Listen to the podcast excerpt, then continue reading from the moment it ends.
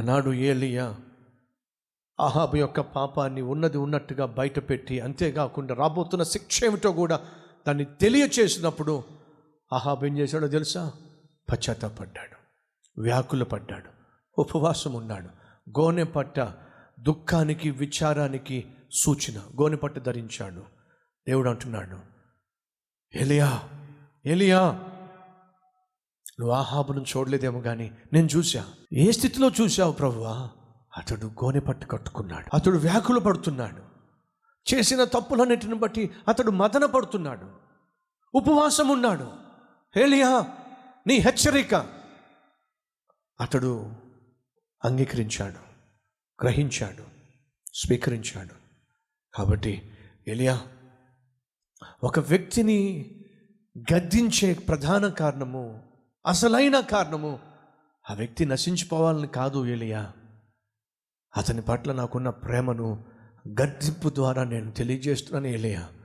ఆహాబు అతడు మనిషే ఆహాబు దుర్మార్గుడే కానీ మనిషే. అందరినీ సృష్టించినట్టుగా ఆహాబును నేను సృష్టించాను. అందరిలాగా ఆహాబు తప్పు చేశాడు అందరినీ శిక్షిస్తున్నట్టుగా ఆహాబు నేను శిక్షించాలనుకున్నాను. శిక్ష ఖరారు చేసే సమయంలో ఆహాబు పశ్చాత్తాపడ్డాడు. ఎలియా అదేగా నేను కోరుకుంటుంది? ఈరోజు ఈ మాట వింటున్న సహోదరి సహోదరుడా దేవుడు సూటిగా మాట్లాడినా స్పష్టంగా మాట్లాడినా నీ పాపను నీ పాపమును బయట పెడుతూ గద్దించిన ఎటువంటి శిక్ష ఆయన విధించబోతున్నాడో సూటిగా చెప్పేసినా దీనంతటికీ కారణం తెలుసా? నిన్నేదో శపించాలని నిన్నేదో నాశనం చేయాలని నిన్నేదో నరకానికి త్రోసేయాలని నువ్వు రోగాలతోనూ వ్యాధులతోనూ చేసిన పాపిష్టి పనులను బట్టి భయంకరమైన శిక్షను పొందుకొని భూమి మీద అల్లాడిపోతూ ఉంటే చూస్తూ సంతోషించాలని కానే కాదు. దేవుని మనసు అలాంటిది కాదు. ఎస్ పగవాడు అలా చేస్తాడు. నీ నాశనాన్ని కోరుతాడు. శాపాన్ని కోరుతాడు. నష్టాన్ని కోరుతాడు. కానీ దేవుడు మాత్రం అటువంటి వాడు కాదు. హాహాబు లాంటి బహుభయంకరమైన నీచమైనటువంటి రాజు చేసిన పాపాలను బట్టి శిక్ష ఏమిటో తెలుసా? పూర్తిగా తుడిచిపెట్టబడబోతుంది ఆ వంశము. అది శిక్ష. ఆహాబువు ఆహాబుకు సంబంధించిన వంశము ఈ భూమి మీద కనిపించకుండా అడ్రస్ లేకుండా దేవుడు తుడిచిపెట్టేబోతున్నాడు. అది శిక్ష. ఇదంతా విన్నప్పుడు ఆహాబు తప్పు తెలుసుకున్నాడు. వ్యాకులు పడ్డాడు. ఉపవాసం ఉన్నాడు. గోనె పట్టు ధరించాడు. పశ్చాత్తపడ్డాడు. అది చూసిన దేవుడు కరిగిపోయాడు.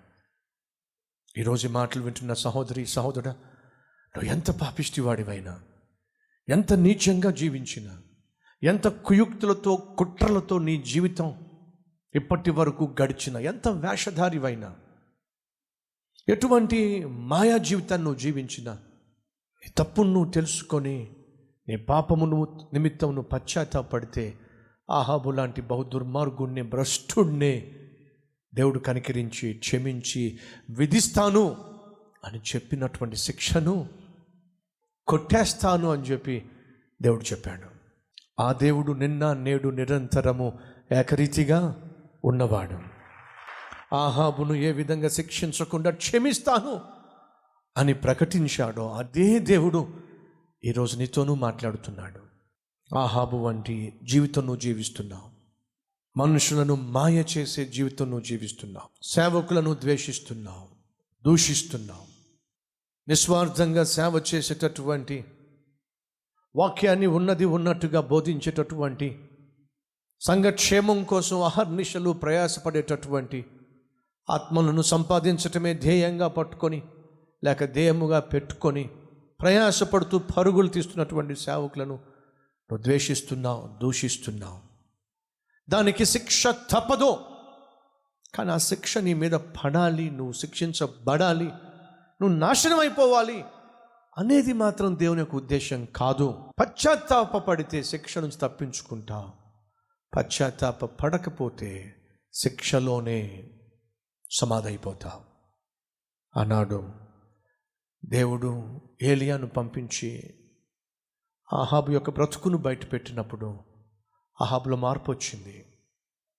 ఈరోజు ఒకవేళ దేవుడు నీతో మాట్లాడుతూ నీ జీవితంలో నువ్వు చేస్తున్న తప్పులను బట్టి దేవుడు తప్పక నిన్ను శిక్షిస్తాడు అని ఈ దీన సేవకుడి ద్వారా సూటిగా నీతో మాట్లాడుతున్నట్లయితే ఆహాబు వల్ల ఎందుకు నిన్ను నువ్వు తగ్గించుకోకూడదు? ఎందుకు పశ్చాత్తాపడకూడదు?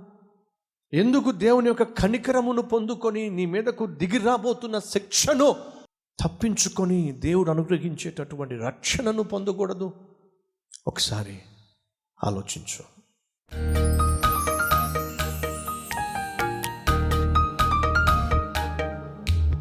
మహాపరిశుద్ధుడు అయిన ప్రేమ కలిగిన తండ్రి సూటిగా మాట్లాడావు స్పష్టంగా మాట్లాడావు. పాపము చేసిన ఆహాబు గురించి పట్టబడిన ఆహాబు గురించి పశ్చాత్తాపబడిన ఆహాబు గురించి ఈ రాత్రి సూటిగా మాతో మాట్లాడావు.